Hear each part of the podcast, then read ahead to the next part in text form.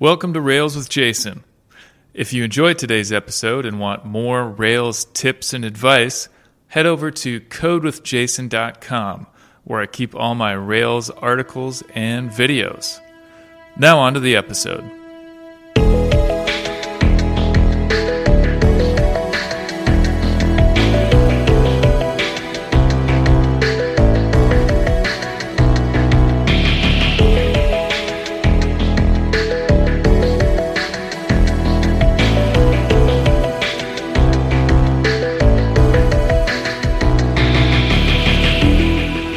Hi there. Today I'm here with Chad Pytel, developer and CEO at Thoughtbot. Chad, welcome to the show. Thanks for having me. So today we're going to talk about code quality and like assessing the code quality of an application and stuff like that. I reached out to you, Chad, because I heard about your code audit service that you're now offering at, at Thoughtbot, and I thought that was interesting and might make a good thing for us to discuss. But I'm getting ahead of myself before we get into that stuff, Chad, can you give us a little bit of an intro and tell us about yourself and about Thoughtbot? Yeah, so I started Thoughtbot almost 17 years ago. Um, Thoughtbot was the first um, consulting company in the world to switch to Ruby on Rails back in 2005. Um, I'd been using Rails since the 0.13 was the first version of Rails that I used. Wow. Um, over the years, um, you know, I've personally I, I wrote Rails anti patterns, um, and a pro a book about Active Record and Thoughtbot are the creators of FactoryBot, Paperclip. Uh, we created Airbrake or Hoptoad way back. Um, that's how a lot of people in the Rails community know us. Um, what we do is we help. We're a design and development company, and we help uh, new companies or, or new people bring new ideas um, to life or to improve existing products. And so, in creation of new products and new teams, and in um, working on existing products, we see a lot of uh, different scenarios and different teams, and that's where the code audit service came out of because um, we would often get people coming to us and saying, you know, you guys you, all know what you're doing with Rails, and we're having this problem. Whether you know it could be slow test suite or performance problems, or oh no, we haven't upgraded Rails um, since version two. Uh, what are we going to do? Like all sorts of problems, and people would come to us. And so the code audit service, something that we extracted out of our work as a you know bite size, either one week or two to four week um, process of really getting a handle and and doing an audit and providing recommendations about how to move forward. And let me ask you, maybe just for a little bit of context, what kinds of things do do clients tend to come to you with? And I know you just answered that question yeah. partially, but um, what kind of organizations come to you? Is it is it startups or like established businesses, brick and mortar businesses? Or maybe it's all over the map? And then are they coming to you with new product needs or they want maintenance on existing products? And my guess is that the answer for both of those is just like everything sometimes, but yeah. What what kind of clients do you have? Well, taking a step back from the code audit in particular, about 60% of the work that we do is helping build the first design and build the first version of a product and that will run the gamut from working with an individual founder to a much much larger company you know that wants to do something new. And we help them go we start with a product design a one week product design sprint where we very rapidly refine and validate the idea to reduce risk and then build and launch the first version to the first users within 12 weeks. Got it. That's okay. the majority of what we do. And then we go on to help improve that product and usually build a team around it that's going to replace us, either a team of in house people or um, helping them hire new people. So that's 60% of what we do is going from concept to launch of a new idea. The other 40% is improving an existing product. And so um, being having the deep experience with Rails that we have, that's a lot of the companies. So a lot of the companies who have built in Rails, Rails is great, but there comes a point in the cycle where for some reason you are having a challenge. And it doesn't even need to be a, a technology challenge, it can be a people challenge or a team challenge. Like we're growing really rapidly and we can't hire enough senior people fast enough. Let's bring in Thoughtbot to help us. That could be like there's nothing inherently wrong with your product or the code you've written or anything. It's just you can't move fast enough. And so you might bring on us to help with that. And so that's the other 40% of what we do scaling team or product and performance and that kind of stuff. Got it. Okay. Well, with that, maybe let's zoom in a little bit on the code mm-hmm. audit stuff. I'm looking at your code audit page right now on thoughtbot.com and I'm looking at the there's some bullet points here. There's like a what mm-hmm. we review section. Under code, I see quality at the source level, test coverage, code organization, a number of other things. Yeah. Um, and this first one is is interesting because it's like a total huge can of worms. Quality at the source level that could yeah. mean all kinds of different things to different people. what does that mean to you? So there, the way I look at that is a couple different levels. Um, one is like, are the the the code the, the the complexity of the code that you're writing. So there's tools like like Flog and Reek, which will, you know, sort of give you scores about the complexity uh, of your code. That's at the base level what you might think about when you think about quality at the at the code level. And then one level up from that you think about how the different components in your system are architected and how they're put together and you know whether whether that's working well for um, the the software that you're building. Got it. So those are the two different levels that I would think about personally, and that we look at in the when we're doing a code audit around you know code quality. Okay. And bear with me as I maybe get a yeah. little bit philosophical for a second. but when you think about like good code versus bad code, I have my own answer to this, but I'm curious about your thoughts. What what does that term to me mean to you when you think about this code is good versus this code is bad, that kind of thing? Yeah. Um, so I, I think about it in two two things. The first is is it easy to understand? Um, so so that will mean you know is it easy for other people to understand and and other people can include you three weeks from now or tomorrow when you come back to the code can you understand it? And can other people understand it? And then the second is how easy is it to change? So those two things um, if you can increase understandability and increase the ability for the code to change that is um, good clean code. Well chad i can tell that you're an extremely smart person with excellent taste because your your answer to that question is exactly the same as mine. Awesome. Um, and anybody who agrees with me must be pretty smart. um, so yeah, those two things: is the code easy to understand, and is it easy to work with? I like. I sat down and I just thought about that question for a long time one day. Like, what is mm-hmm. good code? And as far as I can think, those two things are the only things that matter. You could think of other things that arguably matter, but then right. arguably those things are just subcategories in service of those two things. Mm-hmm. Yeah. Yeah. Um, okay. We could so talk not not to not, mm-hmm. not so I I I just want to get so I don't believe that anyone sits down at their keyboard and says, "I'm going to write bad code today." like uh, uh, unless you're in some sort of like bad code competition uh, and you're doing it for the sake of, of mm-hmm. specifically doing that. So that's that's a, an important factor, I think, in our work and just like as part of this philosophical question, which is okay, if that's true and no one actively sits down and says like I'm going to write bad code, then why does it happen? Yeah, that's a great question, and uh, I, I, suspect that you have a follow up to that. But I'll just chime in.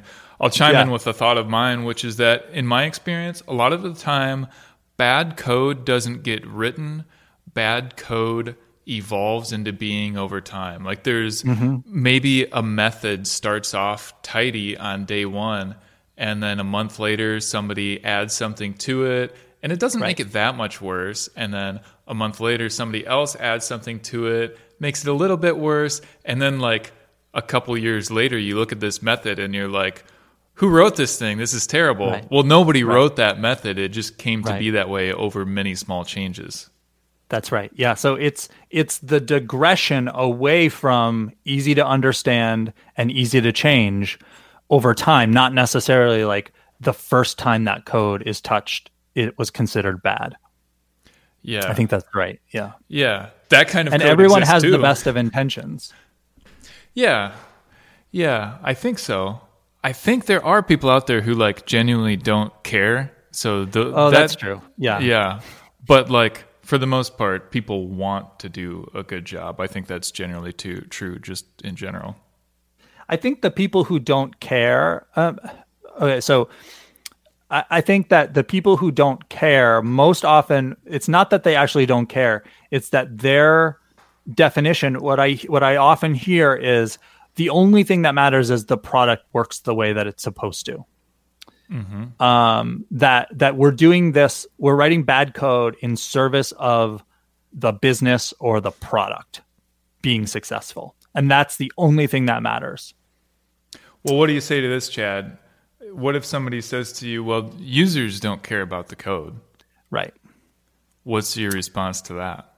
users do care about the software changing or being performant uh, you know to meet their needs um, that's what users care about and if you continue down that path of producing non-quality code you're going to put your use it is going to affect your users eventually so that's Yeah. that's my response to that Well, you're two for two, Chad. Your answer to that question is the same exact one to mine. Because, like, yes, of course, the users aren't going to go open up an IDE and, and look at your code and have an opinion on Right. that. But your code affects them, and they're, of course, going to care about that part. right right Yeah. Okay. As long as we're on this topic of like common arguments in favor of writing bad code and their mm-hmm. refutations, uh, I have another one. Like, there's often, basically, it's the story of programming everywhere, which is we're under huge time pressure and we're like way behind where we want to be, and everything is like under um, under such Yeah. pressure. And so people say things like, well, perfect is the enemy of good. Like, it doesn't need to be perfect. Like, we just need to get it done. Um, Yeah. What What would you say in response to that? i i shouldn't swear right No, I swear a lot on this show. Go Oh, right okay, ahead. okay. Um, I think people who say that are not writing good code. So they're they're saying that, but they're writing shitty code. Yeah. So that that that's I think people who say that that's what people are actually doing, and they're using that as cover for that. I don't think people who are actually writing good code uh, really say that because I, because no one is striving. Well, okay, when I write code, I'm not striving for it to be perfect because I recognize that perfect is essentially impossible. But I am not going to compromise on creating code which works. And at Thoughtbot and and for myself, what we've done is say when we're faced with the scenario of like this is hard. So for example, doing test driven development is not easy. It's hard. And that's one of the reasons why people don't do it. When we were first starting out and doing test driven development, it was not a popular practice. You know, there were blog posts and people saying like you shouldn't do test driven development. It's slow. We did it at my company and we went out of business. It was one of the blog posts I remember from back then. Like that kind of stuff um, inspired us to instead of saying, well, then I guess we can't do it.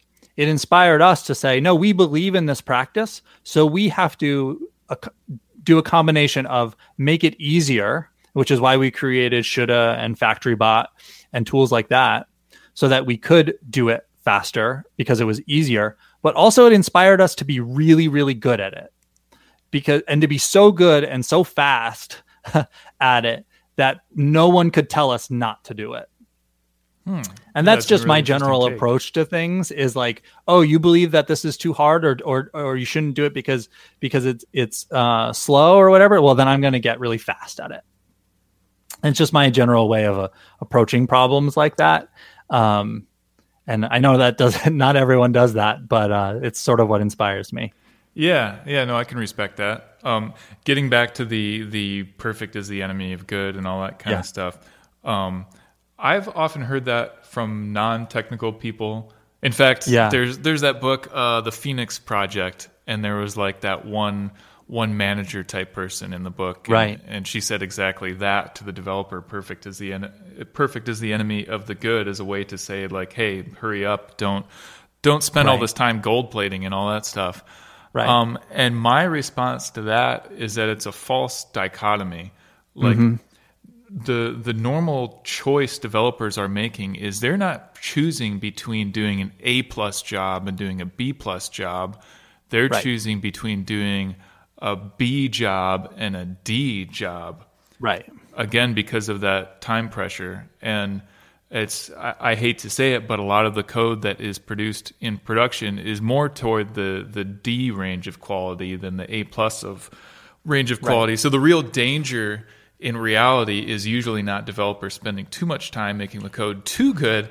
The danger is being too yeah. emphasizing the speed of development over the the quality. Right.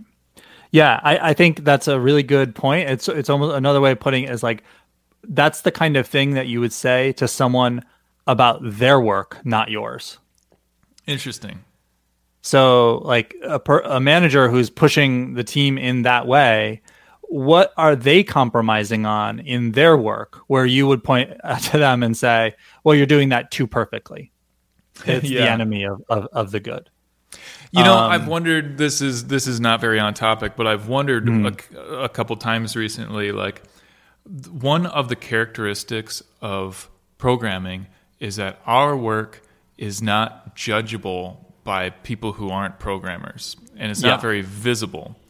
And I wonder if in other disciplines like civil engineering or mechanical engineering, something else that's similar, but the work is visible, I wonder how much those people's managers say things like perfect is the enemy of good because they can actually see the work. And if you design a some kind of a mechanism that is is crappy, uh, it's going to be like kind of obvious to everybody that it is, depending on what the thing is.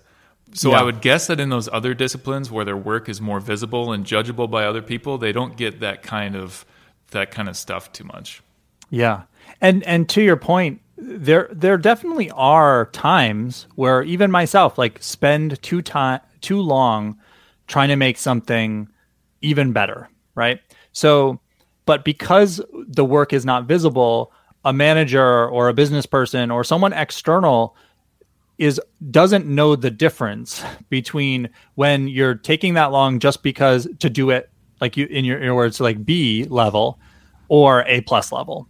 There's no, so so you can get in a situation where you're pushing back against just sort of like fundamental levels of quality because you don't have that visibility into it and you don't know the difference between are they making it perfect or are they making it good. That's very true. And you had brought up testing a minute ago, and, and test mm-hmm. coverage is your second bullet point on this page here. Um, I want to talk about that a little bit because it's it's a particular challenge to add tests to a code base that doesn't have any tests or has very yeah. few tests for a whole bunch of reasons. Maybe even the trickiest one, and, and I'll let you speak to this because you certainly have more experience helping teams with this than I do but if an if a code base doesn't have any tests, it's not really as simple as just adding a bunch of tests and saying, "There you go, it has tests now. Make sure to like keep adding more tests." Usually there's a reason why it doesn't have any tests. Like right. those those skills aren't present on the team yet. Um, and so my first question is like, is that your experience too?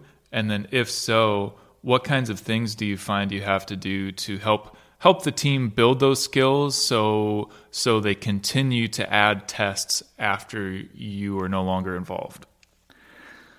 Yeah, this is a really good point because we do get people, companies from time to time that come to us and say, you know, we don't have a good test suite. We don't have one at all. Um, and now we think we need to add one. And especially if they have a significant size project, that could be months of work and hundreds of thousands of dollars potentially. And I told a lot of them, like, we can write tests. We can, we can write a lot of tests. We're good at writing tests. But if we don't solve the problem while you don't have tests in the first place, we'll be talking again in two years and you will be very unhappy. um, there's some other reason, and we've got to bring the team along or do training, that kind of thing along the way. So you're you're exactly right. And our goal is to make it so that um, we empower the companies that we work with to not you know to to be self-sufficient after they work with us. Um, te- test suite in particular is really easy to get out of date. So if you don't solve that problem like it it t- the next day after we stop working the test suite will break and then no, no one will keep it up to date. Yeah. Yeah that's true. I'm just thinking of how frequently i break my own tests. Right. Yeah it takes constant attention. Right. Um Okay, so I'd like to talk more about that part because, like, sometimes I talk with people or I read things people have written on forums saying, like, I have this big application. We we developed it for two years with no tests. I d- I've never done testing before. Now I'm trying to add tests to my application, right. and it's really hard. So what do I do? And something that I realized after thinking about this this question and seeing it over and over is that part of the reason that that's a really hard job is because you're learning two you're doing two really hard things at the same time. And so the difficulty is multiplying. Your mm. one of the hard things is you're learning how to do testing. That's a hard thing to learn how to do right. testing. Right.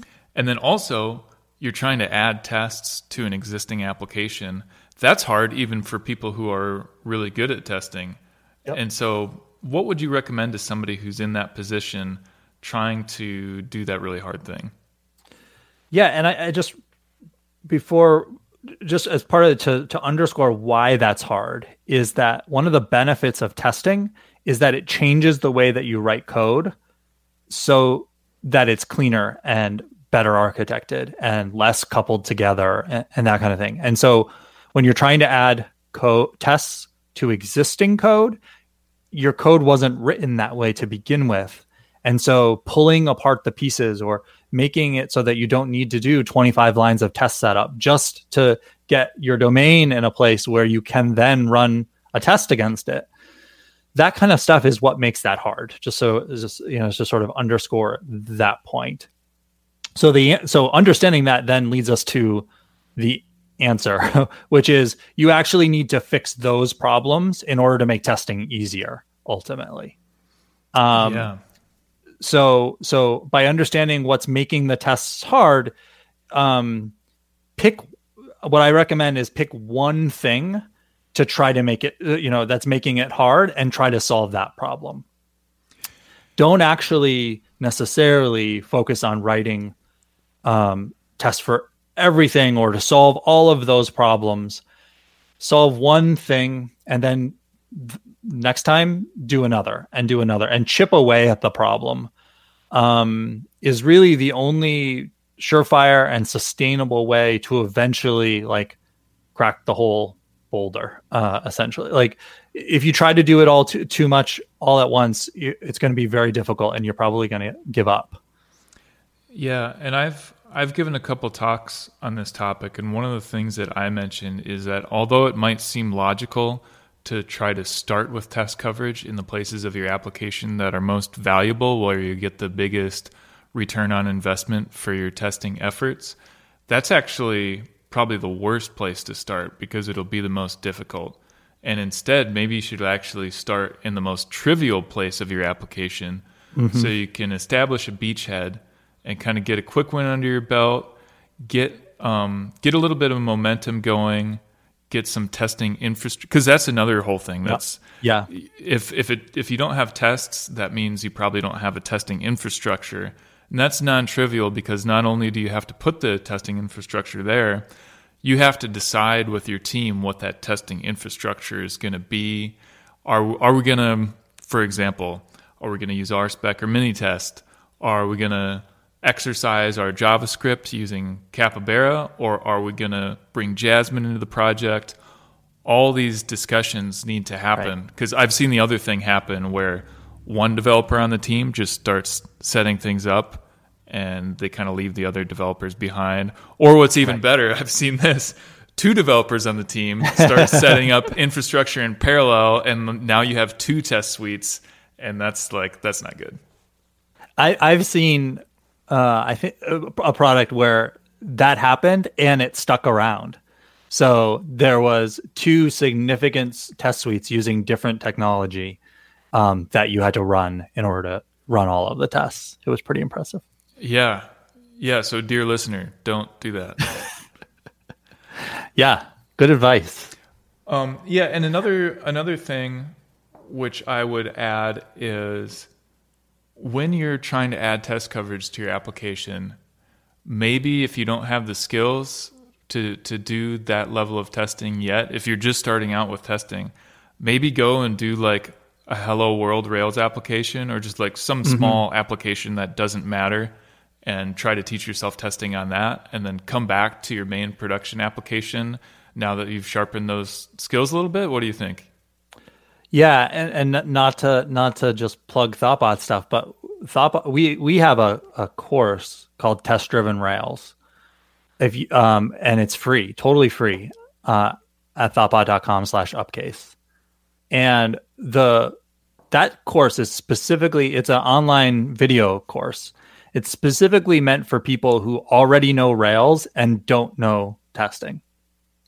Yeah. And so it walks you through with a Thoughtbot developer building an application from scratch in a test driven way. And it's it's like I said, it's it's meant for people who already know Rails. So that can be a really great resource as well uh, for people to check out. Yeah, yeah. Um, for no good reason, I haven't checked that out yet myself, but that is on my list of things because I'm kind of if not the Rails testing guy, I'm at least a Rails testing guy. So that's that's in my interest area.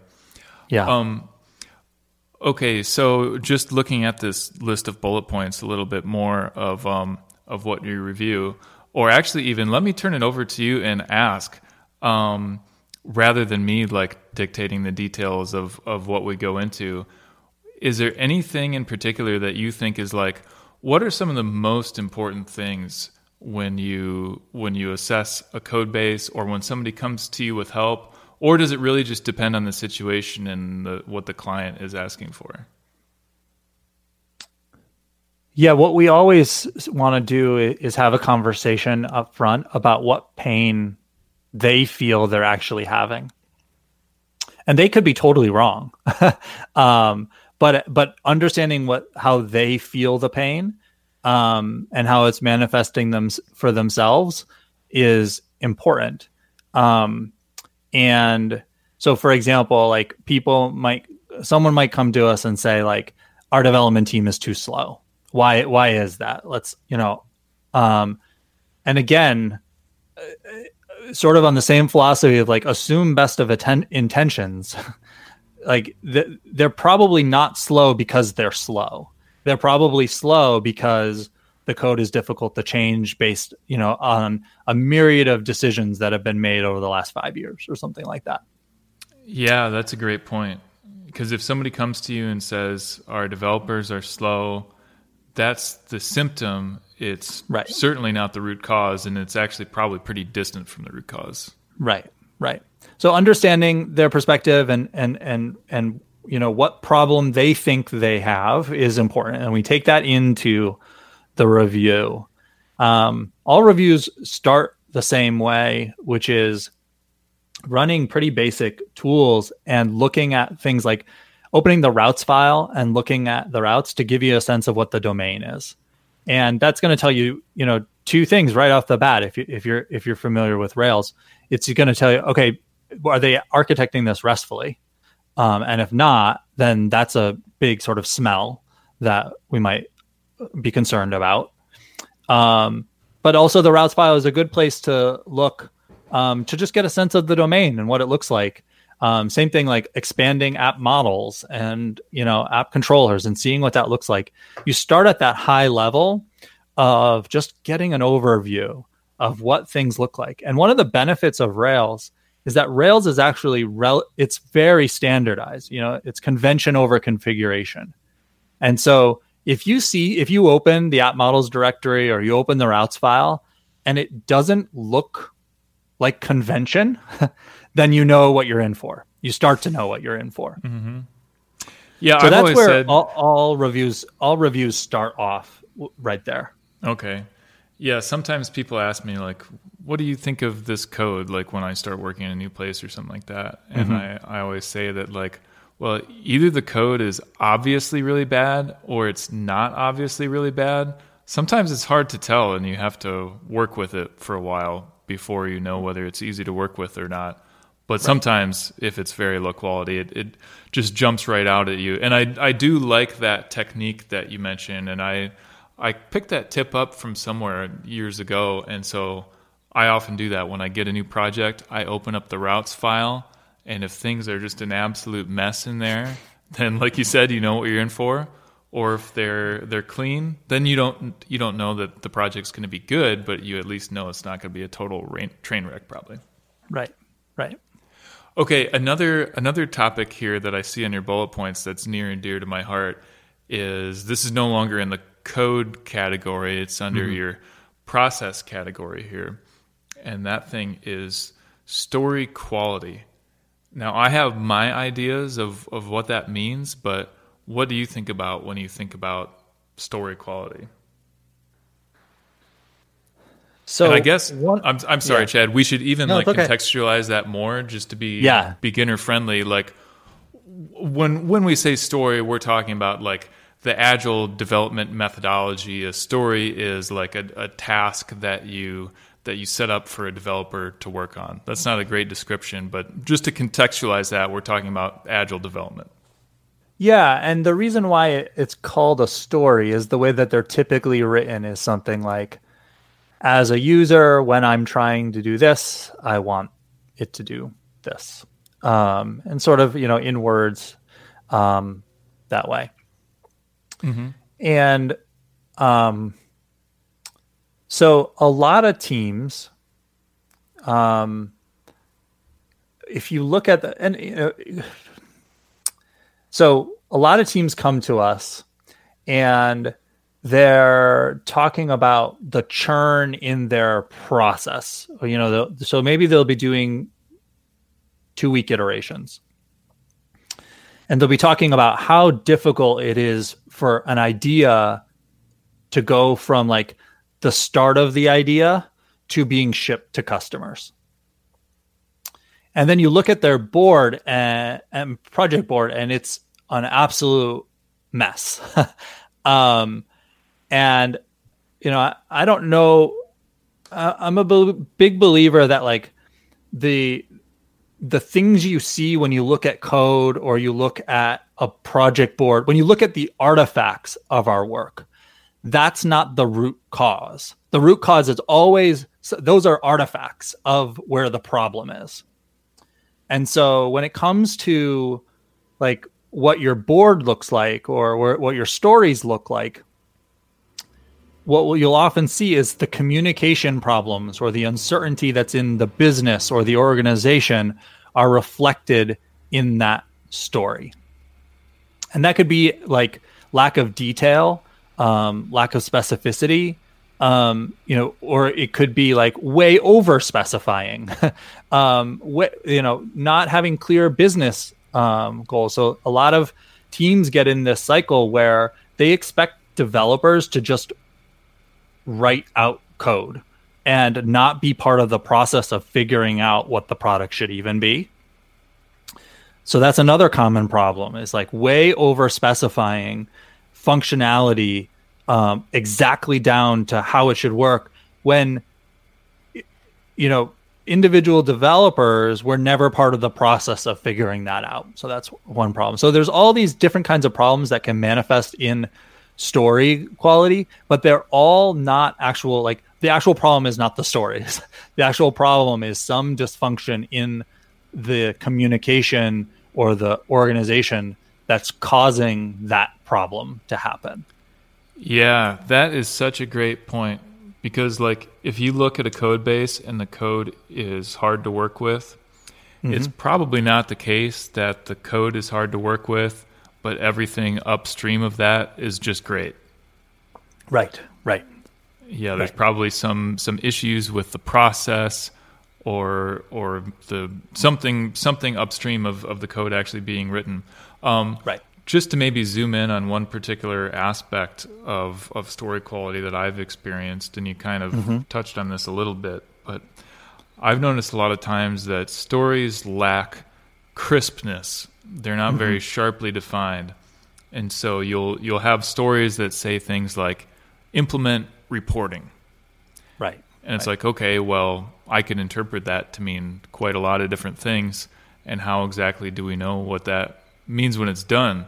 And so I, I think it's a really good idea to have each story itself have you, you should have a way to know when it's done and i like to i like to use the measure of like could somebody other than the person who wrote the story read the story and mm-hmm. know what they would need to like qa on this story in order to make a judgment right. as to whether it's done so I, I think that's one important part is each story you should know when it's done and then in general, you should have a definition for what does it mean for a story to be done? Like, does it mean that your um, your PR is reviewed and it's merged?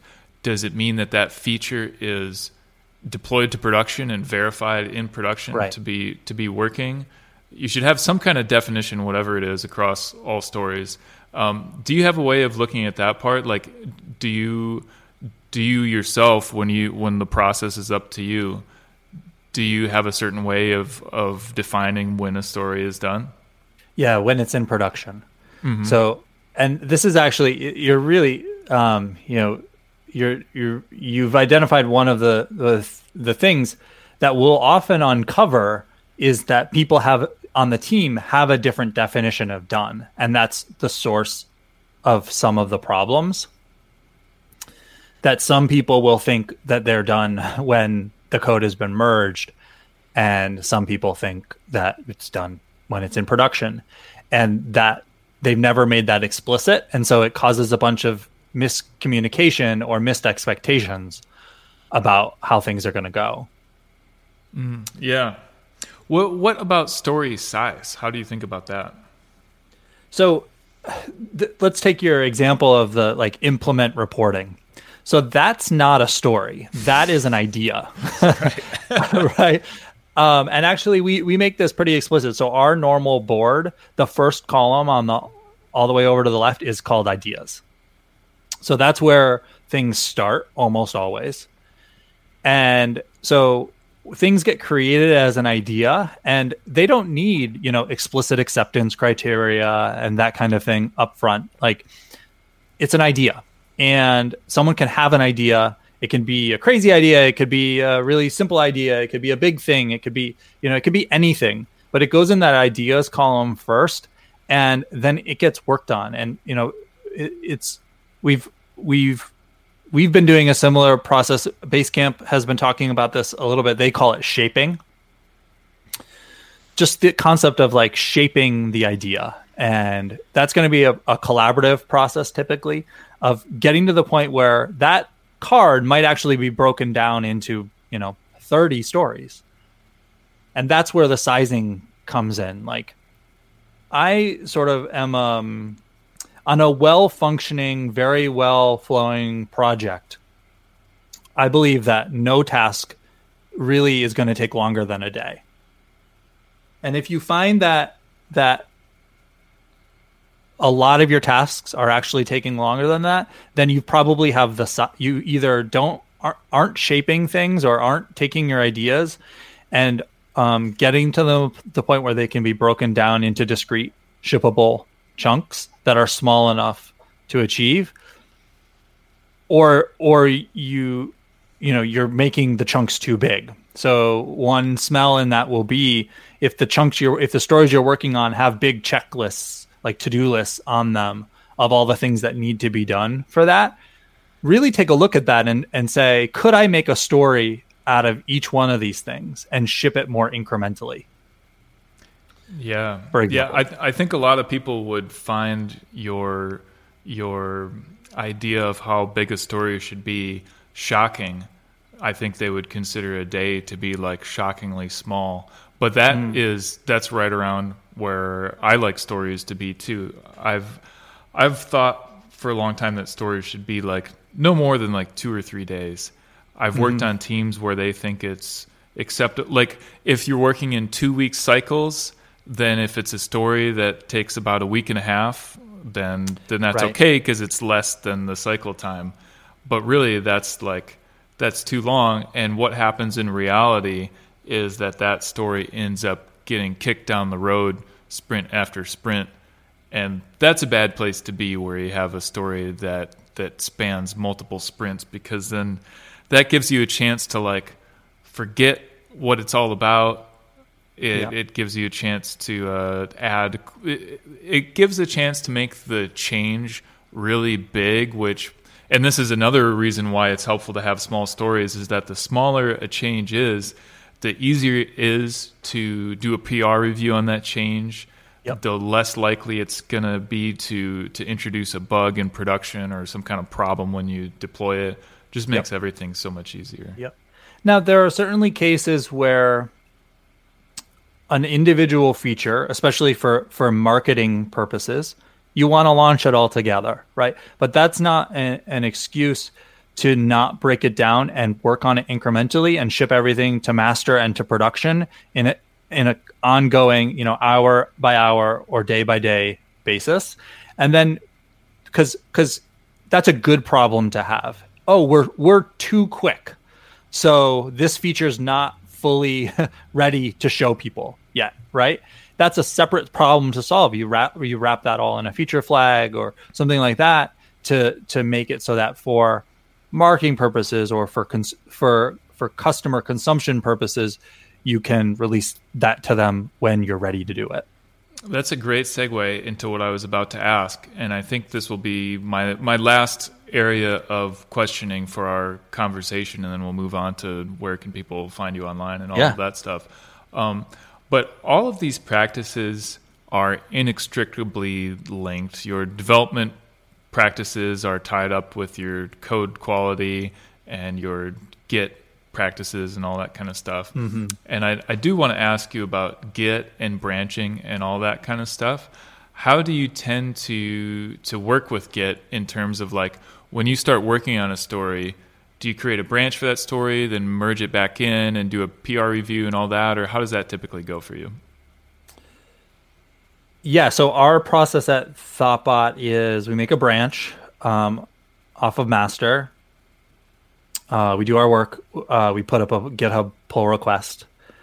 Um, we get it reviewed by at least one other peer, um, and then it gets squ- squashed and rebased and merged into master.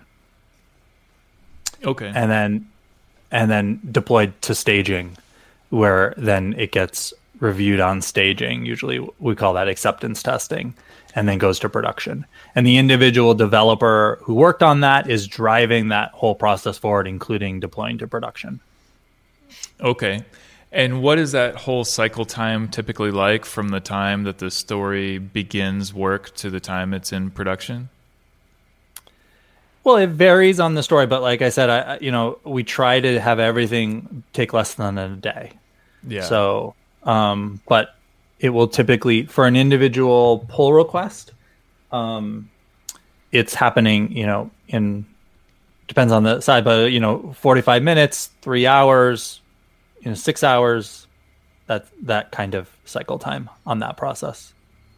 Okay, and this question, which will probably be my very last ties yeah. back into the the feature flag thing, and, and maybe we can even like explain what a feature flag is exactly. But mm-hmm. one one argument that I hear or complaint that I hear. Um, so I have like kind of a beef with the Git flow branching model, which I've used at uh-huh. some places I've worked, and I find that it's a lot of overhead, and I, I prefer just having bran- uh, having master and branching off of master and merging directly in because it's that's right, yeah. It's a lot harder to get yourself into a tangled mess when you do that. Um, but one argument that I hear is like, well, what if our release cycle is like once a week or something, but we have this feature that's just it's genuinely a big, large thing, and it's going to take a month. There's no way to take make it take less than a month. We can't release it in a partially done state. So like we we can't do that branching off and branching back every day or so because we need to work on this thing for a month. And I know what my answer to this is. It's the same as your answer, but how, we probably how have the same answer. Yeah. yeah. You know, generally it doesn't work for every feature, but but generally the concept of a, a feature flag is, is is the sort of concept we use to solve this problem. So that is some way of making that thing that you're working on in be in master in production but not visible to customers. And you know, the exact way to do that depends on um, what the actual thing is, and it, it's not always possible, but in most cases it's possible. And there's even there's a gem that we use to do this a lot. It's called rollout, um, which allows you to do that. You can also just make an environment variable, and you, just, you say, you know, wrap the code that's doing this in this environment variable. If it's set, um, then don't do this or don't show this to this customer. And there's a few, you know, there's lots of different ways to to do it. Um, the way that I like to do it is, you know, be thinking about it up front, like what is the right way we're, you know, given the what this feature is or how it's going to do, what's the right way to um, make sure that it's not visible. Yeah. The reality is, though, Jason, what I find mm-hmm. is that when you get better and better at this, the number of times where you realize it or where you think something is just going to take a month and that's just the way that it is and all that kind of stuff goes down over time. If that a team gets better and better too. at breaking down their work and doing feature flags, and like the number of times where you need feature flags starts to go down. Um, if if if the problem was that stuff was taking too long. Very true. Um, well, Chad, this conversation has been super helpful, and I'm sure that the listeners have, have learned a lot from our conversation. Where can people go to find you online, to find more about ThoughtBot and the code audit, code audit service? Yeah, um, you can go to thoughtbot.com, T H O U G H T B O T.com. Um, our blog is how a lot of people know about us too. That's giant robots smashing other giant robots and um, you can get that at thoughtbot.com slash blog. Um, what was the other question? Oh, you can follow me on Twitter at cpytel, C-P-Y-T-E-L. Um, we have a technical podcast as well. It's called The Bike Shed. Uh, it's at bikeshed.fm. Does, does it cover everything? I think so, and we'll make sure to put all that stuff in the in the show notes. Chad, thanks so much for coming on the show. Oh, thanks for having me. It's been a blast.